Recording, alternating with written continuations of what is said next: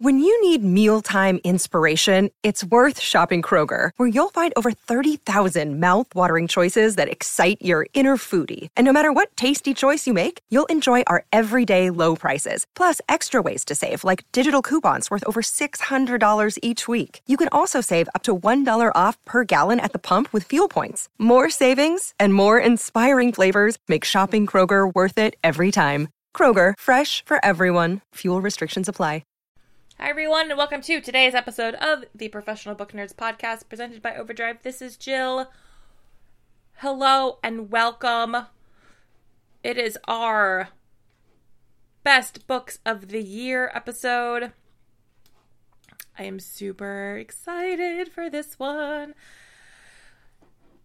So instead of just listening to me talk about my favorite books of the year, I decided to do some crowdsourcing because I work with awesome people who also read and probably read more than I did this year. And so why not bring them on and have them talk about their favorite books of the year?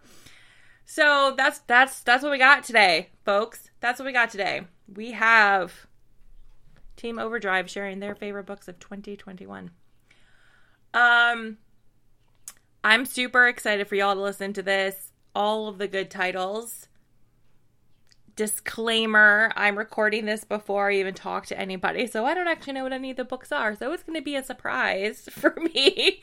You'll be listening in real time through this entire episode of my reactions. I have no idea what anybody else uh, as i'm saying this i have no clue what anyone's going to talk about so it's going to be fun for everybody. Uh, you will have to wait until the end to hear my favorite book of 2021 sorry not sorry. But if you want to get a hold of the podcast, you know, share your favorite book of 2021, the website is professionalbooknerds.com. We are on Twitter, Instagram, and TikTok at ProBookNerds. And you can always email us professionalbooknerds at overdrive.com. If you have not yet turned in your 2021 reading challenge sheet, be sure to get that in before the end of the year. You have a week left. Yeah, I think that's everything. So let's get to it and find out what Team Overdrive favorite books of 2021. All of the titles will be in the show notes. Don't worry, you don't have to try and rush and write everything down. We always provide that for you. So I think that's it. Okay, I hope you enjoy this episode of the Professional Book Nerds podcast.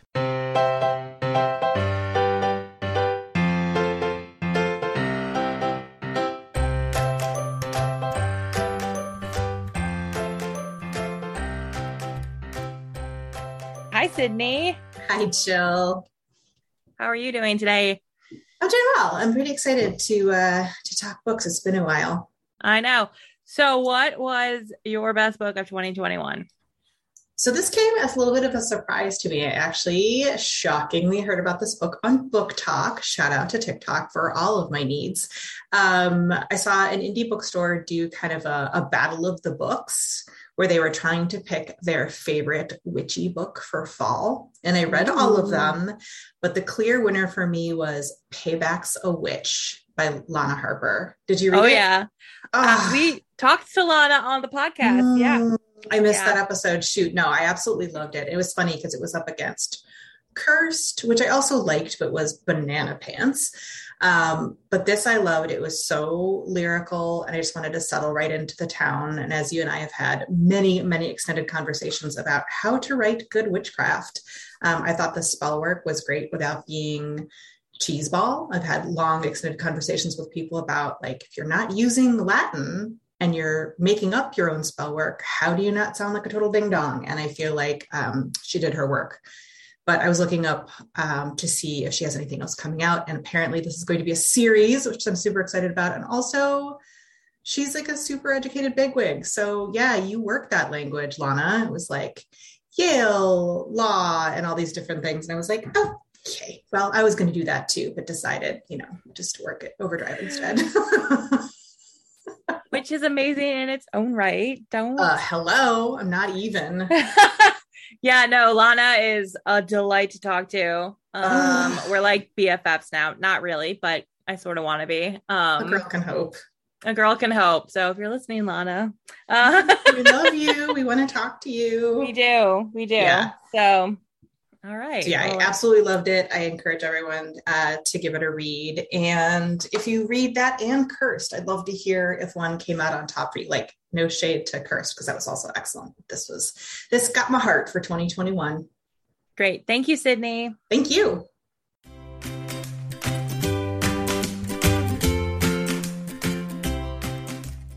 So next up we have Beth. Hi, Beth. Hi. So what was your favorite book of 2021? So the book I picked was The Girls I've Been by Tess Sharpe. So it's a YA thriller, and it's kind of like if Burn Notice was about a teenage girl. So Nora has left her life as part of her mother's cons behind. She's cleaned up her act. She doesn't want anything to do with it. She's living with her sister. And every time her mother would con another guy, Nora would have another name and another persona. She'd have a part to play, and she learned how to do all these scripts. But the last time Nora's mom chose the wrong guy to mess around with, and getting out while she could meant that Nora put both her mother and her infamous stepfather in jail for a long time. So she has a new name. She's gone. She's off the grid. She doesn't want him or his associates to find out where she is because they want revenge. So this morning, Nora has a few problems, but the good thing is the first two are kind of nice, normal teenage problems. Her ex boyfriend, who's still her good friend, walked in on her kissing her new girlfriend, who was the third person in their group of friends. Uh. So he's feeling a bit betrayed, and now all three of them have to go to the bank to turn in the money from the school fundraiser the night before. Okay, that's a little awkward, right? But unfortunately, awkward turns into something else because they find themselves in the middle of a bank robbery. Oh, oh, yeah, that's that's really awkward. Yeah, not how you want your morning to go, especially when you've been through like a lot of like violent trauma yeah. that your friends don't actually know about and nobody's supposed to know about. Got it. So Nora being Nora, decides that she's going to do anything she has to do to save both Iris, her girlfriend, and Wes, her friend, and the little girl that's trapped in the hostage situation in the bank robbery, because of course she can sympathize with this little girl who's now stuck in this situation. So she has lots of tricks up her sleeve, including like the ultimate bargaining chip, which is herself, right? Because if she says, Hey, take me, I'm worth more than anything in this bank because yeah. stepfather's goons will pay, then she can get them all out of this situation. So not only does the book have a really cool structure, it kind of flashes back to kind of flesh out Nora's history and her car- her scams with her mom, but that also helps to build the tension of the hostage situation because of course this is all happening very quickly but when we take the time out to learn about what happened before, it kind of slows it down. So you're kind of still on the edge of your seat. I also think that Iris and Wes have these really like authentic reactions to things like, mm-hmm. what the heck is going on here? Who are you? How could you not tell us? And there's kind of a side note because Iris is a great character and she kind of shows herself as Nora's equal, but she's also throughout the book coping with um, endometriosis and oh. the pain and the side effects of that, which I've never seen in YA, and I've no. read a lot of YA. So I'm thinking there's some girls out there that would really appreciate that. So it will kind of keep you on your edge of seat. It is pretty dark. I'd say, you know, high school to adult. There's some trauma, you know, um, physical and sexual abuse in Nora's past, as well as some just general kind of abusive and manipulative situations when she was young. So readers that want to avoid that should probably pick something else. Um, you know, there's lots of awesome romances that came out this year. They can pick, you know, go get yeah. all the feels or well matched or, you know, love at first. But this one, if you want a thriller to keep you on the edge of your seat, this is a great one. That sounds great. Thanks, Beth. Sure.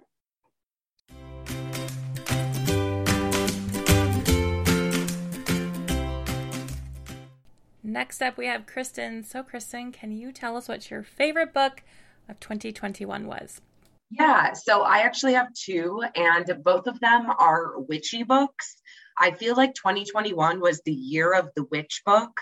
Um, and so I did read a few of them and thought that a lot of them were really excellent. So my favorite book of the year was Cackle by Rachel Harrison. And that is about Annie, who is uh, just turning 30, and she ends up uh, quitting her job in New York to move to this small town in upstate New York. And as it turns out, this town is picturesque, it's beautiful, and she ends up making friends with this really amazingly beautiful, charismatic woman in town uh, named Sophie. And all of the other townspeople are very respectful of Sophie, but very standoffish about her. Um, so the book ends up being about the relationship between Annie and Sophie and kind of uh, Annie figuring out what's going on with Sophie. And uh, it's just, it's a great story about friendship. And it went some places that I wasn't expecting it to go. And I just really loved this book. I thought it was awesome. Um, and then the other book I read that's also very witchy is Slewfoot, A Tale of Bewitchery by Brom. Um, this is about Abitha and it takes place in uh, Puritan, uh, the colonies in America in Puritan times. And I usually back away from books about puritanical society yeah. just because I have a hard time um, with like the persecution aspect of that kind of stuff.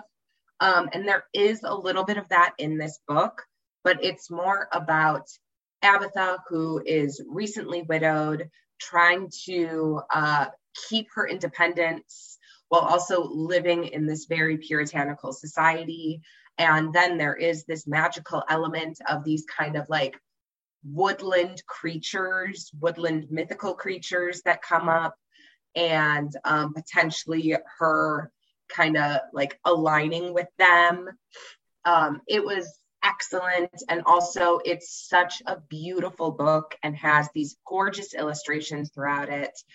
Uh, this is a book that seriously takes you on like a roller coaster ride with your emotions. Um, you are like outraged for the main character and other characters. Um, you are like so happy when certain things happen. It was just you were all over the place and it was a very satisfying read. So, those are the two books that I loved from this year and would highly recommend to anyone who is in the mood for something a little bit on the witchy side. There were a lot of good witch books that came out this year. So, add those to the TBR. Thanks, Kristen. Thank you. are welcome. Thanks, Jill.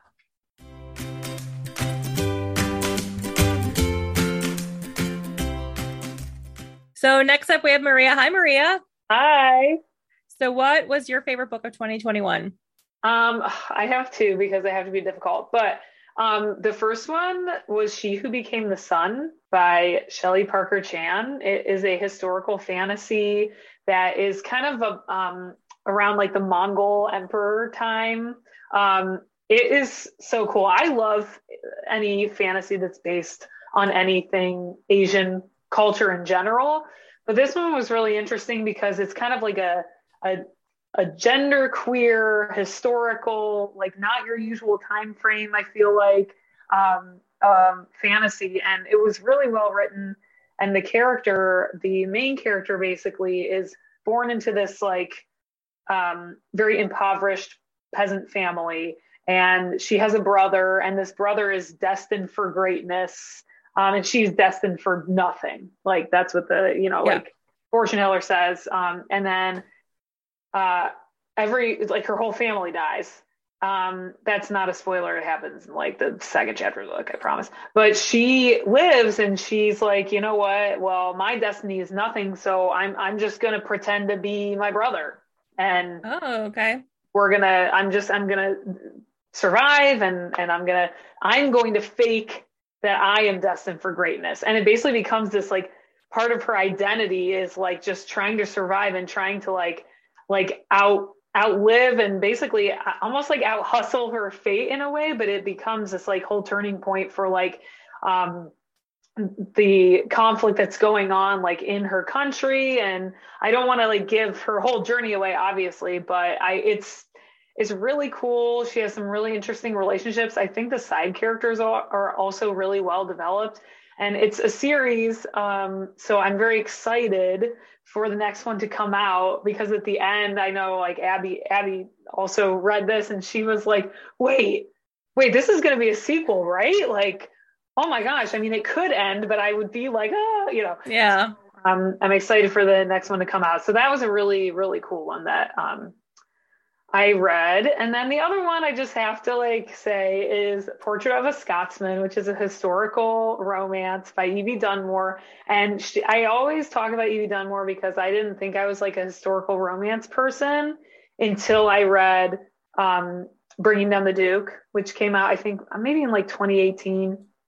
Um, and I was like, oh no, I just haven't been reading historical romance that I like. Yeah. It's yeah. just yeah. I just hadn't found it. And I found it with Evie and and she like does not disappoint. This is their third one in the League of Extraordinary Women series, and it's all around um more of the Victorian era with women's suffrage, and they're all um, kind of doing the the blue stockings thing, but like going taking it to the next level, and they're doing like really more radical like kind of suffragette stuff and this this one is a bank about a banking heiress hattie so she kind of has it pretty well and i do think it's a very interesting like portrayal of a main character who like is really like like into the cause but like hasn't really had it it doesn't really affect her life until she starts you know falling in love with somebody and that sort of thing. So it's just a very cool, almost like coming of age, I feel, for the um, female protagonist a lot more than other historical romances I've read. And of course, he's a brooding Scotsman, so naturally, he loves obviously those. I'm going to, yeah, we're going to read that. Um, but yeah, that one was just really fun. I've loved all three of those. So if if anyone's like, nah, I don't know if I'm a historical romance either, try it try it. I think, you know, some people that may not like others will like this one. Uh, at least I do. So yeah, you know, that's you know what. Sometimes when it comes to certain genres or subgenres, it's just mm-hmm. a matter of not you haven't found the right one yet. Yeah, exactly. And then when you do, you either burn through all their backlists, or in this case, since she's like a newer author, I just wait and aggressively read it right when it comes out. So, you know, sounds great. That's great. well, thank you so much for uh, for sharing those with us. Oh my gosh, of course.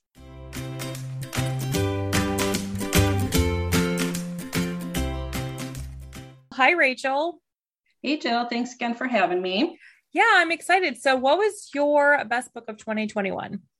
My best book of 2021 is called Sellout by Dan Ozzi.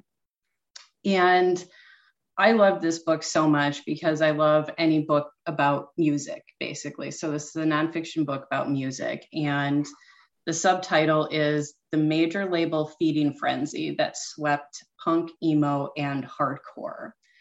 So, just a little bit of background. Basically, in the mid to early 90s, all record labels were just intensely searching for the next band like Nirvana.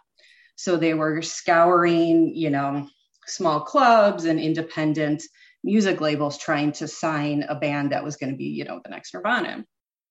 So after that, it was really like the subtitle said, you know, a frenzy of all of these, you know, independent and punk and hardcore bands that had never gotten attention from these major labels started getting all of this attention. And um, that type of genre of music in the past was always very anti-establishment and very you know had diy deep roots so a lot of these bands were faced with the prospect of do i sign with these major labels and this book chronicles the story of 11 bands that did choose to do so some of the bands like green day and Blink 182. It worked out very well for them. Yeah. And other bands like Jawbreaker, famously, it did not. You know, the bands basically some imploded under the weight and expectations of these mm. major labels. So the other bands they talk about, other than those three, are Jimmy Eat World at the Drive-In, the Donnas, the Distillers, Rise Against, My Chemical Romance, and Against Me. So if you're a fan of any of those bands, I highly recommend you check this book out because it, the way Dan Ozzi writes and interviews people, I just love him and I love the way he researches and the way he tells the stories was just done so masterfully. And side note, he's one of my favorite people to follow on Twitter. So I'm a big fan of his. So I think it would be really interesting for people that maybe aren't necessarily fans of these bands because it almost reads like fiction at times. Yeah. Some of the stories are so compelling. So if you're looking for a good nonfiction book to read or listen to, I definitely recommend checking this one out. Uh, yeah, that sounds really good and we'll be immediately going on my TBR. So thanks mm-hmm. for adding to my growing list. of course, yeah, no, I got through I got through it really quickly too. Okay. because it is broken down by the 11 individual bands. There's like a, basically a chapter on each one, and then it focuses solely on the first album they made on mm-hmm. The major label. So the way it was laid out and it's just really well done. And even you know as like you know kind of a music nerd the way he kind of cited his sources and the index and all of that i just love so i found even more books to read as if I needed that after reading this one too. Right. But I just I just loved it. And I'm such a fan of his writing and his work. And I love almost all of the bands included. So it was basically the perfect book for me. And there you go. I loved it. So highly recommend. Awesome. Anyone and everyone, but especially if you like punk rock, you need to get this one immediately. Sounds good. Thanks, Rachel. Of course. Thanks, Joe.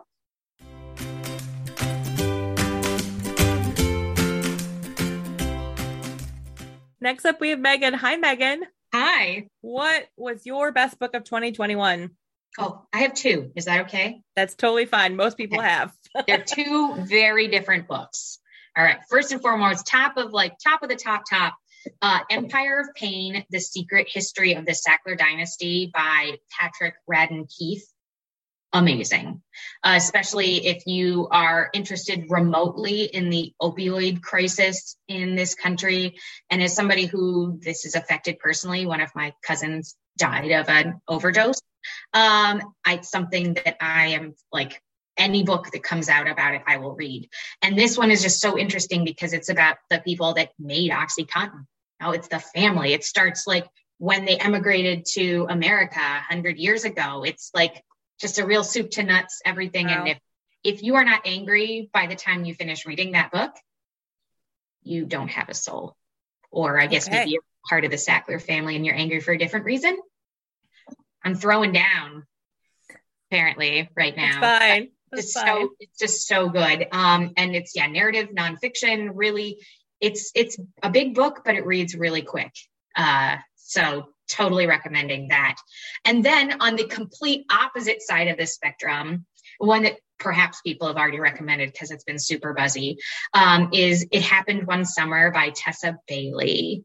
Um, it is for fans of Schitt's Creek is what they tend to, how they tend to market it, but it's a, it's a rom-com because uh, the only other thing I read are rom-coms sure. um, about a young like party girl who crosses her family for the last time and they end up sending her north um, to i think washington state. I want to say washington because there's they are fishermen up there. Uh, but this small island town uh, where they uh, where she is forced to mix with the locals and ends up at the bar where her deceased uh, ends up in an apartment in the bar of her deceased father used to run um, so it's just, it's a delight. And one of my team members, Kristen Milks, gave it to me at a time when I needed a good pick me up. And so it has special warm fuzzies for that reason as well, but it's also just an awesome book. So those are my recs something Sounds heavy good. and something frothy. You know what? Sometimes that's what we need in our life. Now, mm-hmm. I feel like I have to ask because this has come up before. How many books did you read this year? I don't know. And oh my gosh. Not, okay. No, no, no, no, no, no, no, no. Okay. For me, for me, normally that answer is because I read a, a million books, right? Right. This case, I just fell off of Goodreads about halfway through the year. Yeah. And haven't picked it. And I've just been reading. It's yeah. been, it's been kind of refreshing. Um, but also, I you know, post having a kid almost three years ago now, my reading has definitely dropped. Um, also, I just haven't had, I don't have my commute anymore, so I'm not listening to quite as many audiobooks. Right. Um, but so I would say I'm probably in the hundred range. Nothing Okay. so like still very commendable, but nothing like compared to my I read over 300 books a few years ago. And I'm very, very fine with it. And yet most of them are romance novels. I'm also great with that. Reading is reading. there you go. And right now I'm reading uh oh gosh, what's the title of it? It's the Keanu book. Oh, um, it like the How to Marry? yeah, the- How to Marry Keanu Reeves in 90 Days. yeah. and it is just grand. And I, since I just finished the new Karin Slaughter before that, again, just a complete pivot. So keep right. your reading varied and what makes you happy. There you go. Thanks, Megan. Thank you.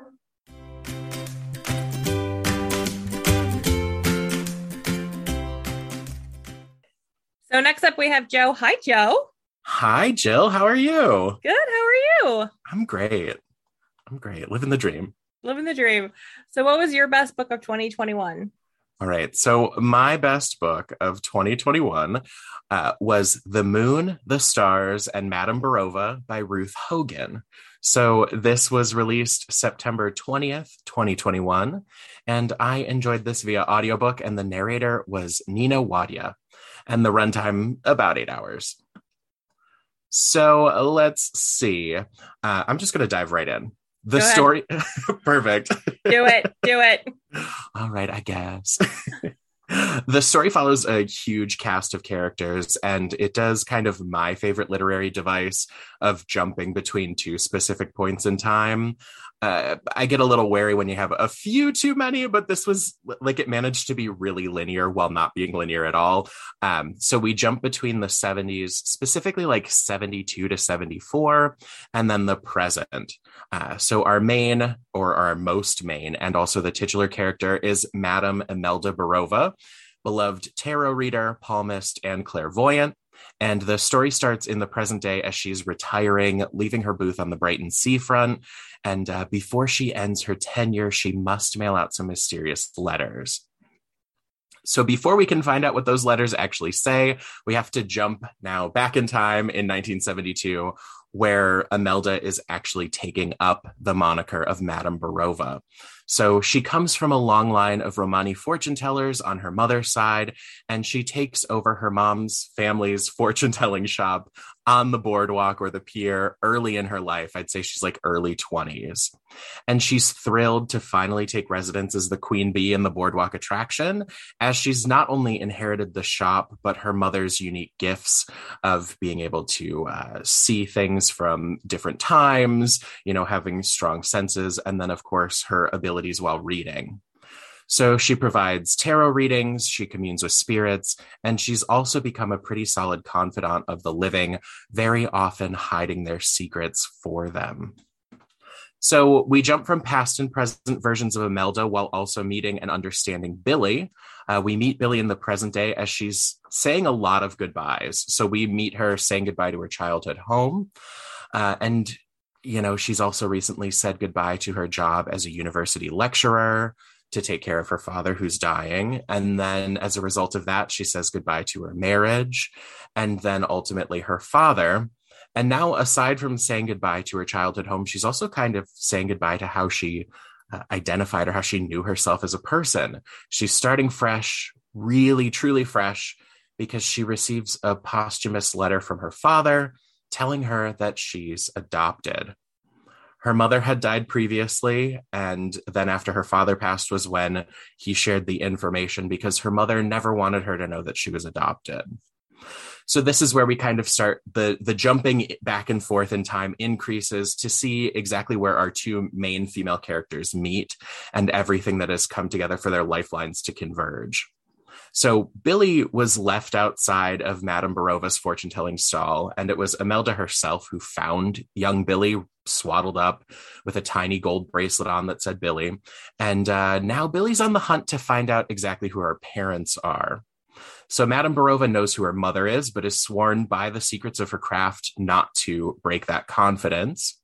And from here is where we get to meet between both the present and the past an incredible cast of characters from Larkin's Holiday Park. So we're in the UK, if it wasn't clear enough from Brighton, uh, but a holiday park, because I had to keep reminding myself that this wasn't a Christmas destination since we're in the spirit right now, uh, was just an overall vacation destination. And Brighton being a beach town, always hopping in the summer.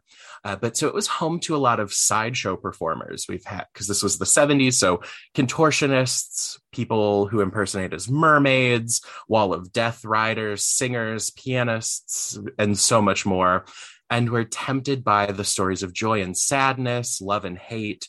And it just, the way that it all kind of forms around us, uh, just kinds of help us to fall deeper in love with these two women on their journeys. So is Imelda actually Billy's mother? Was Imelda's great love unfaithful? Uh, those are kind of the the questions that ring around in the story. And just as as you kind of reach the end, it's this beautiful, uh, kind of like hallmarky lifetimey love story but written so well that you like i'm describing this she wants to find out where she came from story but the way that it's written is so literary that you don't feel like you're watching just a cheesy special. And it's also kind of wrapped up in a true crime shell, I would say. Not only do we have like the mysticism from Madame Burova, there's also so many moments where eh, you know i'm like oh th- this is an active crime happening in this love story with one of the side characters and there's also these moments where i was like is this man going to be this monster and hurt people so there's a lot of moments where my true crime brain was just kind of running amok uh, but yeah so that is that is the the story without giving too much away because if you give away a little it gives away the whole thing but i yeah i would just say uh, it was a great read. I'm like, yes, let's place That's by TBR immediately, please. First, you had me a tarot reader, as you know. I figured I would. and then you kept going. I was like, oh, okay. Yes, please. I'm involved and interested. So that sounds when so I, good. When I was looking through, this felt like the intersection of our tastes, you know, the things that you and I share in common, but also like my vague okay sometimes i'll dip into a romance but i want a little more on this like this was just like a beautiful blend and i knew yeah. i could hook you with this one but i job done. Thank you. That was i'll check the box. I saw uh tarot and i went well that's the one. that's, that's the one. That's the one. No that sounds so good. That sounds yeah, so good. I had to say i was just panicked when you put the call out for this episode because I read all the time, but this past year I've been cleaning out old reading suggestions and like to be read lists, and I've been rereading some favorites. Don't tell anyone that I'm not reading new books. Uh, we so all had, do it, right? Most of but, us, most of us do it. Most of us. I'd say a lot of us do it, but I had to scramble to find a 2021 release, and this ended up being my favorite book that I've read this year. So it it definitely fit the prompt. So if you haven't read any of Hogan's works before, I'd say this is a great one to jump into. Plus, there's tarot spreads throughout the book. she, she, puts the actual, she does the spread. She al- almost always does a Celtic cross, so not as exciting. She occasionally does a different one, um, but she lists all the cards that she pulls as she's giving the reading. So it's just a little, little extra in okay. there for you. Way to bury the lead, Joe. Way to bury the lead. That was like my my hail mary. Just the only sports reference I know. Uh, just, just in case I hadn't hooked you by then, I was just gonna throw that in as a little extra treat. well, that sounds like a delightful book. Definitely. Thank you, Joe. Thank you.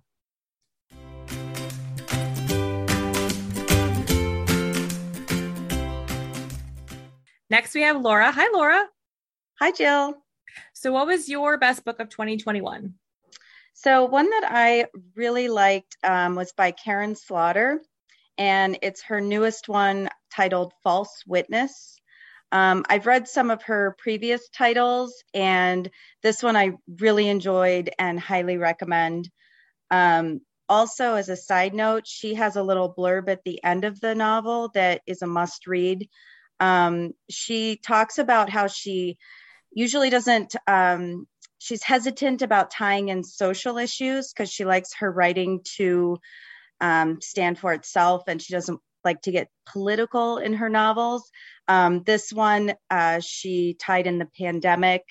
Um, and it really does kind of, it just, it's beautifully written and she is a thriller author too so it's kind of twisted and mysterious um, but yeah i really enjoyed this one.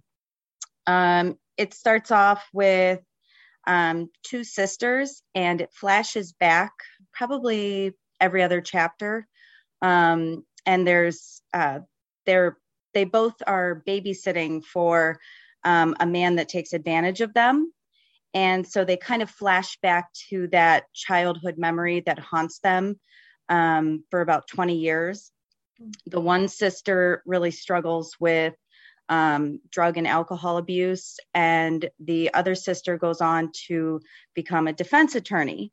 So this flashback and flash forward, so go ahead 20 years, um, the sister that is uh, working as an attorney, a defense attorney, gets a call. Uh, she's at her daughter's play, and it's the head of the law firm, whom she's never even seen, um, calls her in the middle of the night and says, You have to come down right now to the law firm. And uh, the man that he's asking for her by name, he's accused of all these rapes. Um, through a couple years, they've tied him or think they can convict him um, for all of these different rapes. And it turns out that it is the son of mm-hmm. the man that they babysat for. So it kind of, you know, you're not sure if he did these things or not. Um, but then all these mysterious kind of um, key pieces start to line up that are similar to what happened in the past with the sisters. Um, so you're not really sure about his character. Um, but yeah, it's it was very kind of twisted, and I loved the two women in this. I thought their characters, you know, you have they both take this piece, this terrible thing that happened to them. Um, and what's interesting too, she kind of ties in um, the Me Too kind of scenarios in there too, where you know the one sister thought that it was normal. She thought that he loved her, and she was only, I think, 12, um, you know, and he was 40. So it's, it, yeah. But I really, I thought this was great. The ending, you know, her kind of typical writing style. Um, she's another one that just builds layers and layers. And by the end, you're like, I, I don't understand. You know, it all comes together and um, yeah, so this was this was my top pick for 2021, and um, everybody that's looking for a new thriller, I'm like, this one, you got to read this. So, um, yeah, I don't want to reveal too much, but yeah, this, this is a good one. There's always the problem with Karin Slaughter's books. She's like, I want to talk about it, but I can't talk about it too much. Yeah, because it will reveal and things. She does. Yeah, she just continues mm-hmm. throughout. You know, even like where I thought I knew where something was going then she peels back another layer and i'm like oh my gosh um, and i i enjoy her writing i haven't read a lot of hers lately um, but this one was on the shelf and i was like oh i'll get you know i'll get back into hers and i was like wow it her writing i feel like has for me tying in those relevant social issues um, it kind of that that's something i can connect with and especially she wrote this in March of 2020 when the pandemic was just starting um, or unfolding. So she really had to kind of use her imagination as to where things would be um, in a year. And I think she hit it right on the head. She did a really good job. So um, yeah, this this is a this is a reader. This is one. Go out, check it out. It's a good one. Great. Thanks, Laura.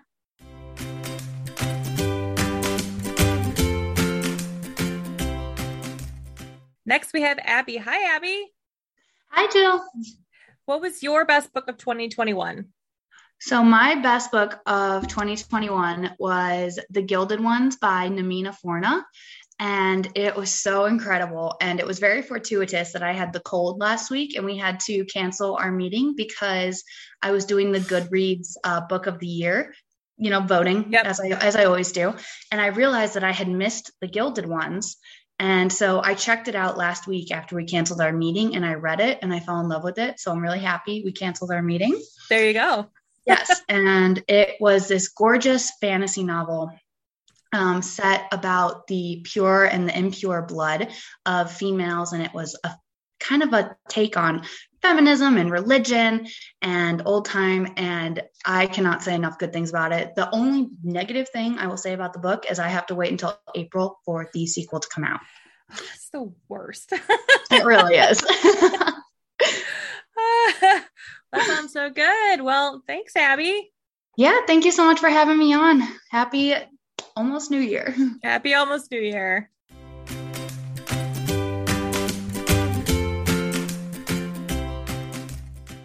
Next up, we have Christina. Hi, Christina. Hi, Jill. How are you? Good. So, what was your best book of 2021? Okay, so this was really tough for me because for Read an Ebook Day, I talked about The Invisible Life of Addie LaRue. And I thought that that was going to be my favorite book. And I actually went back through my history and I like thought about it. I pondered over it, stressed out. And I'm actually going to go with The Seven Husbands of Evelyn Hugo by Taylor Jenkins Reid. That book was a moment for me. I, I devoured it, like read it exhaustively, loved every second of it. Um, I haven't yet read Daisy Jones and the Six because I haven't been able to get it. And I'm obviously I'm a Libby user. I will wait I will wait for it if it if it because then I get excited when it comes in. But um, if it's anything like that, it's going to live up to the hype, and I'm so excited to see these make it to the screen. Yeah, um, I've already cast them in my head, so yeah. great. It's a great book. It's a great time. Great for everyone. Everyone should read it. Yeah, excellent. Well, thanks for that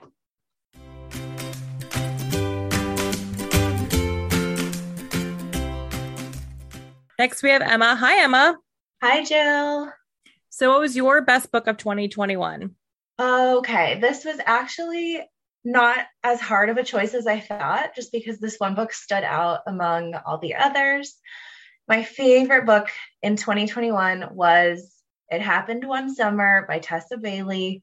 Um, I saw this all over TikTok in my local bookstore, honestly, and um, kind of caved to the hype. But my goodness, it is worth the hype. Let is me it? tell you. so good. Um, this it was so good. It follows like a sort of Beverly Hills Hollywood it girl named Piper, and she basically performs a little bit of a stunt right at the beginning of the book that causes her family to sort of cut her off and do like a Schitt's Creek inspired exile to a small town um, where she kind of needs to learn, you know, the value of a dollar, the value of hard work, not just kind of be this party girl um, that she's kind of perceived as. And naturally, while she's exiled to this tiny fishing town in Washington, um, she meets a really hunky man named Brendan. Uh, he's like a sea captain. He does like um, crab fishing, king crab fishing, which I know loads about thanks to my husband's interest in Deadliest Catch. sure, sure. Um, and these two people that are like so opposite. He's like sort of rough and tumble, like loves his routine, loves his small town and like fishing and she's obviously like a party girl from Hollywood. Um, naturally, there's chemistry and sparks, and it's so good. And um, it's pretty spicy. So, on the spice scale, I would say like four okay. peppers, four hot peppers out of five. um, oh. But it was it was so good. And the the good news for me, and I guess for other readers of this, is that um, it's a duology.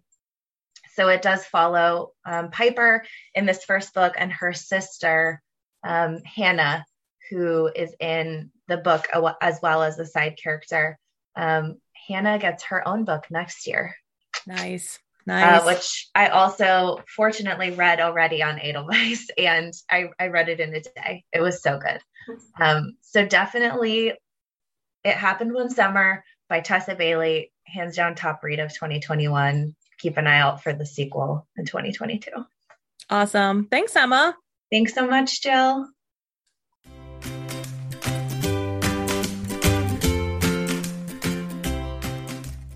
Next up, we have Andrea. Hi, Andrea. Hi, Jill. So, what was your best book of 2021? So, I went back and forth on two books. You can share both if you want. Maybe I will. Okay. So, so the one um, I the first one I picked was Gods and Monsters by Shelby Mahurin. Mahurin. Sorry, Shelby. Um, it is the third and final book in the Serpent and Dove series. Um, so this is to go all the way back to Serpent and Dove. Lou is a witch, and Reed is a witch hunter, and they are forced into marriage due to circumstances, and it Love is it. Forced marriage with an enemies to lovers. There's a one bed trope. It's it's got it all. Many boxes are checked right now? yes, boxes are checked. Um, I bought this. I pre-ordered it as soon as I could, and when it came in, it sat on my counter for like three weeks.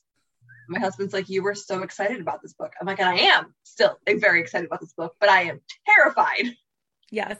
because it's the last book in the series." Um, but it was very, very good. She ended it perfectly. I was very happy with the way it ended. Um, no spoilers, but it was it was the perfect 2021 series ending book. Awesome. Sounds Um, great. And then the second book is behind me somewhere. Mm. Kingdom of the Wicked by Kerri Maniscalco. So that's the second of the third book.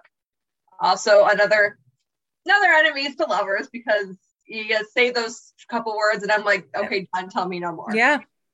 Um, but it's the second book in the series where um, Emilia's sister Victoria was murdered and also witches, something a theme.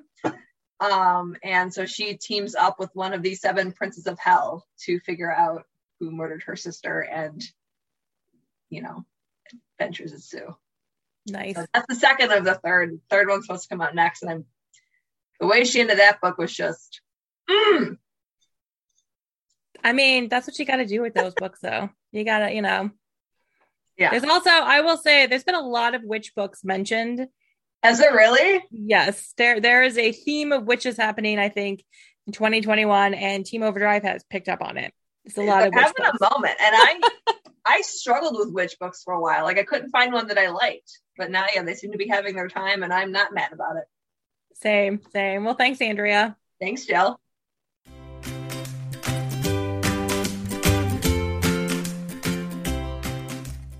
Next, we have Jenna. Hi, Jenna. Hi. So, what was your favorite book of 2021? So, one of my favorite books was The Witch's Heart by Genevieve Gornichec, who I actually believe was interviewed on Professional Book Nerds at the beginning of the year. Fun fact.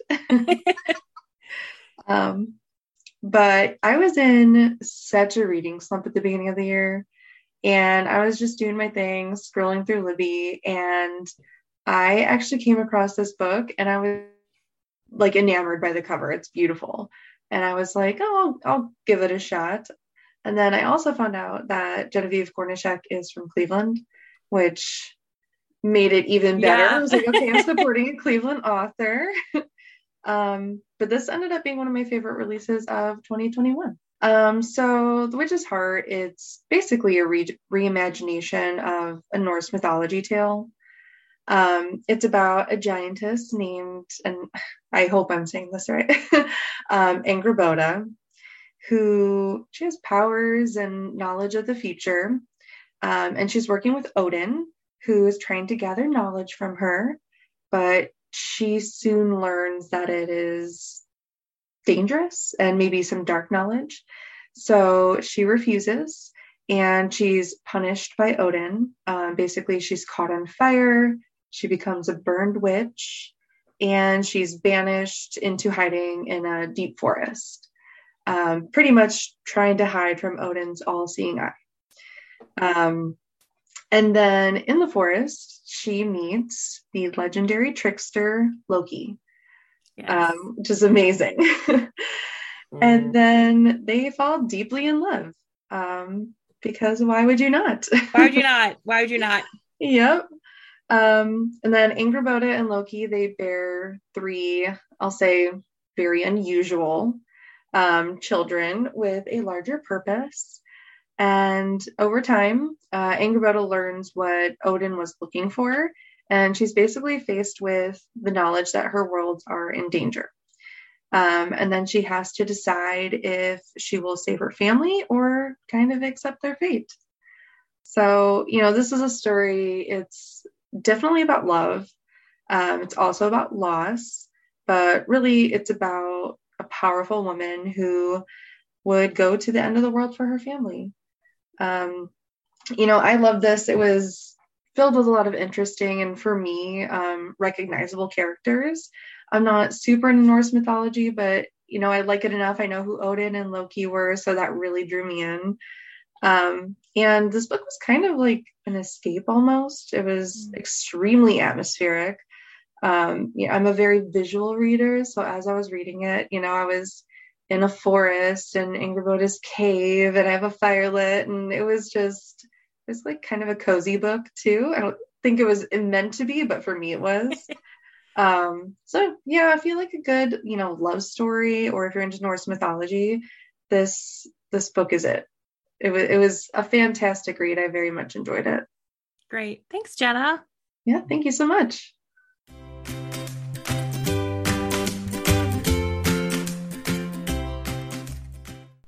And finally, you get my best book of 2021, although I'm going to give you two uh, because it's my podcast and I can do that. And I, I can't choose between these.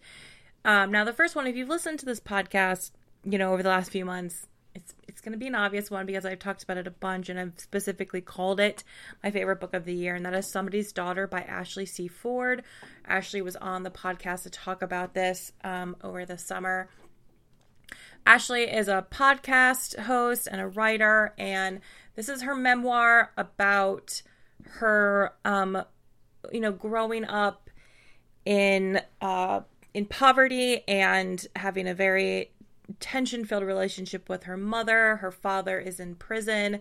Um and she it, it's just a, a really wonderfully written book about um growing up and kind of finding yourself um when your family isn't always what you really need them to be or they aren't there for you that the way you need them to be. Um ashley talks about being raped um and how she keeps it as a secret from her family and sort of dealing with that. And it was just i i loved this book i loved this book it was just incredible um and tackles a lot of complex topics in a, a really great way. Um, so if you have not read Somebody's Daughter, I highly recommend it. And then my other one, my other favorite book of the year was Cultish,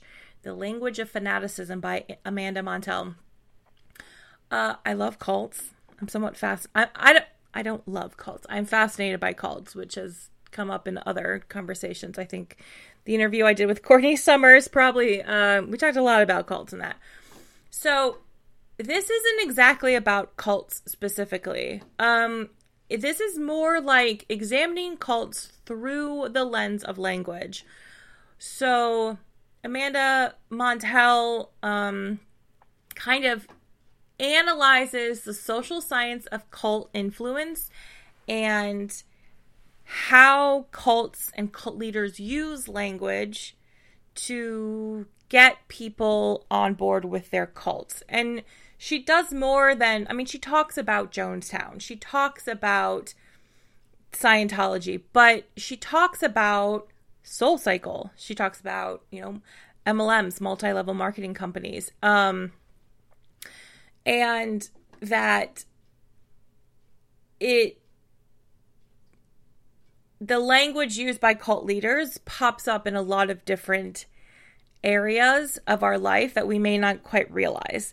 And um, so, if you are interested in cults, but also in sort of the power of language, both good and bad power of language, uh, it, it this was a fascinating read. This is a fascinating read because it it really sort of highlighted a lot of things that you don't really think about and how it does create this, you know, this cult thing, whether it is Soul Cycle or Peloton or just, you know, influencers uh, and and the the power of words. And so like looking at cults through a linguistic lens was incredible and also sort of makes me aware of own my own situations where I'm like, "Oh yeah, that actually sounds oh, I've that sounds familiar. Like I've been in situations where somebody has used that language or used that particular ideology and it was not clear that it is it's a little cultish. It's a little cultish. So those are my two best books of 2021. Somebody's Daughter by Ashley C. Ford and Cultish by Amanda Montell. So there you have it. There are Overdrive's best books of 2021. Um, not all of the books were published in 2021, but you know what? It was a tough reading year, and we're going to let that slide. So, most of them were published in 2021. And sometimes, you know, your best read of the year might not have been published in that year, and that's okay. So, that's that's it. That's it, folks. That's what we got. Best books of 2021. Um, please, if you want, feel free to email professionalbooknerds at overdrive.com. Um, and let me know what your best book of the year was, your best read of the year was, and um I hope you find some we got lots of books in this. I hope you find some good read for yourself from this episode. All right, happy reading. Readers can sample and borrow the titles mentioned in today's episode on overdrive.com, and our library friends can purchase these titles in Marketplace. Professional Book Nerds is proud to be an Evergreen Podcast signature program. To learn about other Evergreen podcasts, visit evergreenpodcasts.com. Our podcast is produced, recorded, and edited by Jill Grunenwald and presented by Overdrive. To learn more, visit professionalbooknerds.com. You know, a lot can happen in seven minutes, and luckily, that's how long it takes me to tell a story. My name is Aaron Califato, and I'm the creator of Seven Minute Stories. I'm proud to partner with Evergreen Podcasts, and I'd like to invite you to join me on this journey. I'm going to take you on some crazy roller coaster rides using my unique extemporaneous storytelling style, and together, we're going to try to make sense of the world, all through the art of storytelling, and all in approximately seven minutes.